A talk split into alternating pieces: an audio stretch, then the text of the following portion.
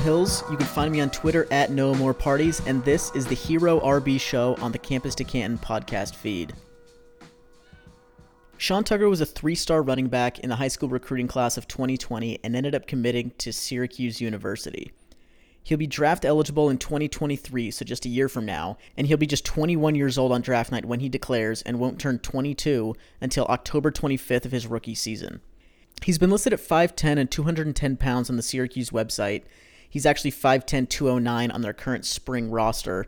And based on historical weight gain data for eventual NFL running backs, I project he'll be 5'10 and 212 pounds at his eventual combine or pro day. That would not be an ideal height weight combination for an NFL running back. It's a little bit undersized and would give him the same height and weight combination as Benny Cunningham and Cameron Artis Payne at their respective combines. There's not a whole lot of information out there on his athletic profile, but I was able to uncover some supposed sub 4.3 40 times from when he was back in high school. I don't know how legitimate they are, but it's not a terrible sign that he's supposedly very, very fast.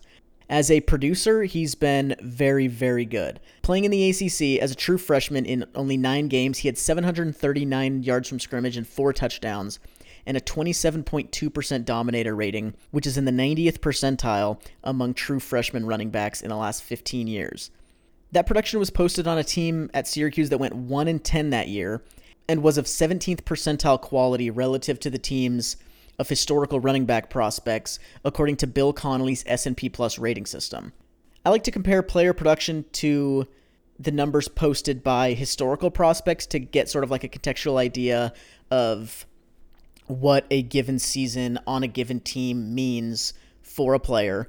And given that he was a true freshman playing in the ACC on a very poor Syracuse team, the most similar true freshman seasons in the last 15 years among running backs who would eventually be drafted belong to Anthony Dixon, Rico Dowdle, and Puka Williams. That freshman season means that Sean Tucker broke out at 18.9 years old, which gives him an 84th percentile breakout age. As a sophomore, Sean Tucker exploded. He went for 1,751 yards from scrimmage, 14 touchdowns, and a 38.7% dominator rating, which lands in the 93rd percentile among second year players in college football. That was on a Syracuse team that went 5 and 7, so a little bit better than the year before, but still only a 26th percentile team according to S&P Plus.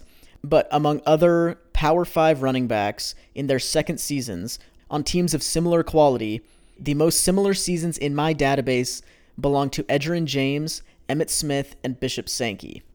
As a receiver, he's been involved but fairly limited. He has averaged 16 receptions per 12 games, so essentially 16 per full season, um, which is in the 55th percentile. His target share mark is similar, 9.5% in the 58th percentile, which is solid, but relative to the size of his role in the offense overall, it's not impressive. Um, I created a metric called satellite score, which helps me to contextualize the size of a player's receiving contributions relative to the size of his overall contributions to the offense. And it, it essentially tells you the difference between, say, Chris Thompson's 10% target share and David Montgomery's 10% target share, given that Chris Thompson was a much smaller part of his team's offense at Florida State than David Montgomery was at Iowa State. So, while they both had 10% target shares, Chris Thompson's target share, in the face of his lesser production overall, probably speaks more to his ability as a receiver than the fact that David Montgomery posted a 10% target share while simply being the best player on the team and just being a large part of the offense in general. Sean Tucker's mark in satellite score is a 24.5, which is a 31st percentile number. So while he had upper percentile target share numbers, but given his overall role in the offense, we shouldn't view him as an especially prolific pass catcher. His deployment as a receiver was a little bit interesting. He was split out wide or in the slot 10.7% of the time, which is a 66th percentile number. So he was moved around the formation a little bit. And his average depth of target is positive, 0.2 yards, which isn't super far. This is in the 46th percentile, but it's not backwards. Um, you know, we want to see him catching passes in front of the line of scrimmage, which he did that. And he was incredibly efficient on his targets. He averaged 13.9 yards per reception, which is in the 92nd percentile, and 8.6 yards per target, which is in the 79th percentile. However, I think those efficiency numbers are a bit misleading given that his catch rate was only 61.9%, which is a fifth percentile number. So he's not even catching the ball regularly. And that efficiency is largely fueled by a yards after the catch per reception average of 14.2, which is in the 97th percentile, which is impressive, but it's impressive as a ball carrier, not as a receiver. It only looks at what he's doing after he's already caught the ball. So he's catching barely 60% of his passes, and he's getting the vast majority of his receiving yardage simply as a ball carrier. I think he's fairly limited as a receiver, and I know that you know Syracuse the the offense overall hasn't been great. The quarterback situation isn't fantastic, but kind of digging deeper into that catch rate number, he's only been thrown two contested targets in his career. Um, he caught one of them. He has five drops on 42 career targets, which is a fairly high rate. And his on target catch rate, if we just look at how many balls he's catching out of the passes that are essentially catchable, his on target catch rate is 82%, which is not a metric that I generally keep track of, but he's not going deep downfield to catch the ball. He's not being put in contested situations, and he's, you know, failing to haul in almost 20% of his on target passes that doesn't speak well to his ability as a receiver. Given those metrics, you know, his deployment, his overall role, his efficiency, the guys who uh, my process indicates are similar receivers, or at least were in college, are guys like Michael Warren, Zach Moss, Devine Ozigbo, and Alexander Mattison. Guys who, you know, like Sean Tucker, had solid receiving roles in college as far as like target share numbers and things like that go, but are not players that we would expect to step into an NFL backfield and, you know, produce on third downs and be a large part of the passing game. He might be passable there. I think he's pretty limited. As a rusher, he's averaged 219 carries per 12 games so far in his college career, which is an 86th percentile number. And the way that I like to contextualize a player's efficiency numbers is by comparing them to their teammates. Yards per carry between guys on two different teams, it's very difficult to know like what does 6 yards per carry mean at Alabama versus what it means at Memphis. But if you know that a guy averaged 6 yards per carry at Alabama while the rest of his team was averaging six and a half, compared to a guy at Memphis who averaged six yards per carry, while the rest of his team averaged five yards per carry. Now we get a little bit better sense of how players are performing relative to their teammates, given that they're operating in the same situations. But that begs the question okay, how talented are those teammates?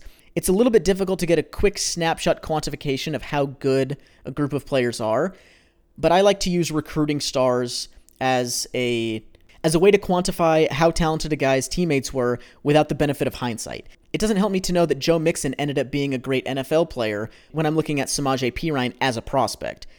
What I can look at is how good Joe Mixon was as a high school recruit and view Samaje Perine's efficiency in the context of that grade.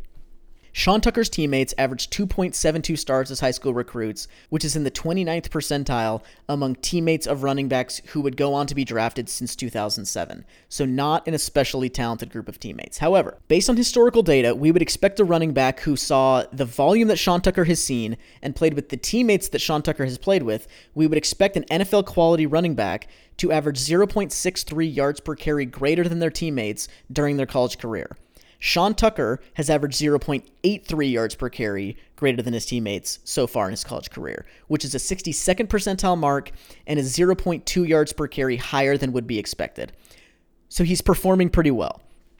His chunk rate, which is essentially just 10 yard run rate, how often is he reaching the second level on his carries, is 1.03% higher than his teammates, which is just a 51st percentile number. So, at face value, his efficiency numbers relative to guys in the 29th percentile are in the 62nd percentile and the 51st percentile.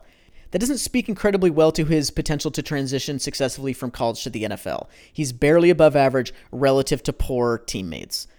However, if we isolate the impact he's making on plays just to what he's doing, ignoring his teammates, He's averaging 0.24 missed tackles forced per attempt per Pro Football Focus, which is 0.02 greater than average. It's it's exactly what Jonathan Taylor averaged in college. And his breakaway conversion rate, which looks at just his runs that have already reached the second level, so just his 10 yard runs, how often is a guy converting those into longer gains of 20 plus yards? His breakaway conversion rate of 29.5% is a 43rd percentile mark. So he's barely above average as a tackle breaker. He's not been incredible in the open field, and he's outdoing his teammates in yards per carry and 10 yard run rate, but not to an incredible degree given the talent level of those teammates. However, if you account for the amount of defenders in the box that Sean Tucker is seeing relative to what his teammates are seeing, his efficiency numbers look substantially better. Sean Tucker has seen on average 0.02 more defenders in the box on his carries than his teammates have, which is just in the 54th percentile. But given his performance against each respective box count relative to his teammates' performance against those box counts, the average carry for Sean Tucker has been worth 135% the output of the average carry for all non Sean Tucker runners at Syracuse in the last two years. That box adjusted efficiency rating is a 90th percentile mark. And if you look at the level of consistency that Sean Tucker is running with using a metric called success rate, which looks at how often a player is gaining a requisite amount of yards given down and distance, it's 40% of yards needed on first down, 70% of yards needed on second down, and 100% of yards needed on third or fourth down. So if you use success rate in the context of the box counts that he's seeing and relative to the success rate of his teammates against those box counts, Sean Tucker is succeeding on 14% more of his carries than the other Syracuse running backs are, which is the number one mark in my database, and it's 5% higher than Dameon Pierce and Kenneth Walker's relative success rates. And those two guys are number one and two in the 2022 rookie running back class. So not only is Sean Tucker's relative success rate the best in my database, it's significantly better than the best players behind him. And given his size, given his potential athleticism, given his rushing efficiency numbers, some comps that my process reveals for him from just a pure runner standpoint are Sony Michel, Javonte Williams, Dalvin Cook, Kenneth Walker, and D'Andre Swift. Stylistically, he matches up with those guys to varying degrees depending on how well they break tackles, how good they are in the open field, how fast they are, things like that. But just looking at height, weight, potential 40 time, assuming he runs like a 4-4 given the given the early reports about his you know sub 4-3 speed we'll we'll round up a little bit and give him a 4-4 but given his efficiency numbers given his potential athletic profile given projections about his height and weight at the combine those five guys look like really strong comps for him from a pure runner standpoint. And given that overall profile the bottom line about Sean Tucker is that he's going to have decent size supposedly excellent athleticism. He's been a tremendous producer. He's limited in the receiving game, and I would like to see some further development from him in that area, especially given the limitations of other skill position players at Syracuse. We've seen guys like Rashad Penny, Latavius Murray, Jay Ajayi in the past be at these mid major programs, and while not strong receivers inherently, they do own large portions of their team's passing game, given that they're just so much better than everybody else in the team. And while Sean Tucker is playing in a Power 5 conference, I do think Syracuse is comparable in that way to somewhere like Boise State or UCF, and Sean Tucker should be able to serve a Jay Ajayi, Rashad Penny, Latavius Murray type role as a guy who gets work on the ground as well as through the air, given that he's so much better than everybody else on the team. So he's fairly limited in the receiving game. Hopefully, we see more from him there in the following season. But I think he's one of the best pure runners in college football.